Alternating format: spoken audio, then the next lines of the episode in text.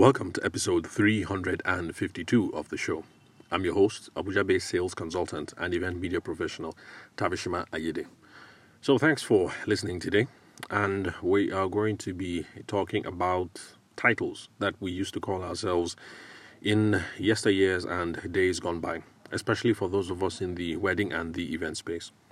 There was a time when, if you checked many an Instagram handle, you would see a title like solopreneur, dadpreneur, mompreneur, hustler, grafter, grinder, all sorts of things in the Instagram bio. Now, ideally, in your Instagram bio or your LinkedIn bio or whatever bio that you put there, the primary reason for having that space is so that people can have a look at it and get a sense of what it is that you do, figure out your product, your service, or your value offering. But for some reason, for those of us in our um, wedding, in the wedding and the event space, got enamored with this sort of ideas of um, putting out um, cool, well-meaning but motivational titles up there. So you're a grafter, you're a grinder, you're a mompreneur, you're a dadpreneur, but it still doesn't tell me what exactly um, what it is that you do, the uh, products or services that you provide. And for uh, this reason, among others, I think it's a good thing that we're now away from um, that fad. Because, number one, having those things in your bio um, it just props yourself up, but it doesn't say exactly what it is that you do. So it doesn't necessarily help me. The um, uh, it doesn't help me, the potential customer, to figure out what it is that you do. Now, another problem with those um, limiting titles, sorry, no, lifestyle titles, yes, is because um, I think they are rather limiting. When you call yourself a solopreneur, I think it puts you in that mindset that you're probably not going to be able to build a business that scales outside of yourself with um, sustainable um, systems. And if you, the same happens if you call yourself a mompreneur or a dadpreneur. I mean, that's really cute, but it doesn't really set you up or put you in that mind frame of learning to build something beyond yourself or beyond something that's a lifestyle business. Now, of course, if you got into the wedding and the event space precisely because you want to do something lifestyle, then that's fine. But just rest assured that if you have bigger aspirations than that, then perhaps it's not going to help if you keep using those uh, titles that are really motivational and jack you up, but they kind of limit your um, horizon.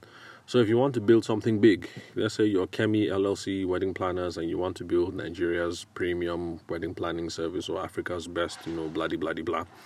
Let's say you want to build something as big as um what are those guys called? The florists, Newton, Newton and is it Newton and David? Yeah, I think it's Newton and David. I first came across them back when I was still shooting weddings in Lagos. And now that I'm in Abuja, I see that they also have um, outlets here in Abuja, and I hear that you know they're also in one or two other states. So if you want to build something that big, then perhaps it doesn't help if you're going around calling yourself a hustler, grinder, huckster, mompreneur, dadpreneur, solopreneur, um, or whatever preneur portmanteau word that you come up with.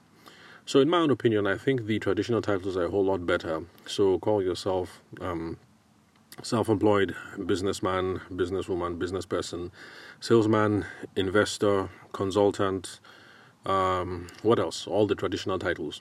And I think the traditional titles work precisely because they tell you where you are now and they give you a sense of where it is that you are heading. And in fact, the post that I wrote about this very topic, the example that I gave was of someone who works at home and she has three toddlers, but what she does is she's trying to craft investment portfolios for her clients.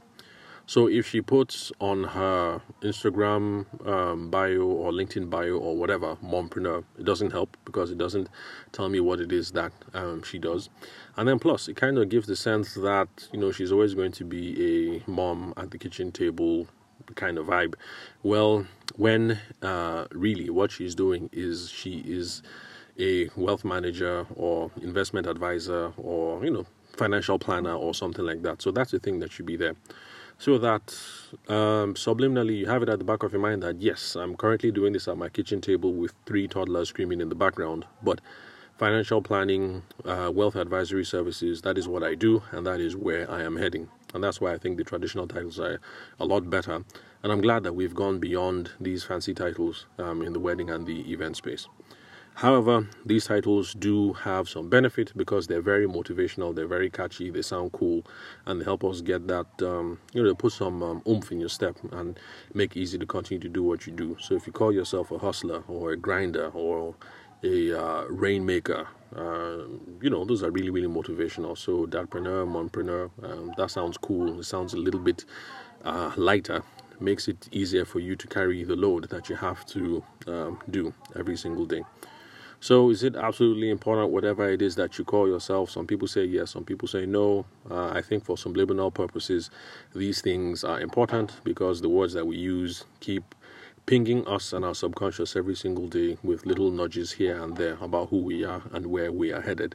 And that's why I'm glad that we have gone beyond that um, craze in the wedding and the event space. And I hope those days don't come back again. But if they do, please let's not fall into the uh, that error again. And I do consider it an error. And if we're going to call ourselves absolutely anything to motivate us, not to be put on your Instagram um, bio, I'd rather you think of yourself as a salesperson because that is what we do at the end of the day. The purpose of the business is to create a customer. There's no business without a customer. And so when we wake up every day, our primary function is marketing, trying to put the word out, trying to get customers, and innovation. That's innovating on our products and our services, at least according to uh, the guru himself, Dr. Peter Drucker. So yeah, that's it for today. Thank you very much for listening to the episode. Again, I'm your host, Abuja based sales consultant and event media professional, Tavishima Ayede. Thanks for your time and attention. I'll catch you guys at the next recording.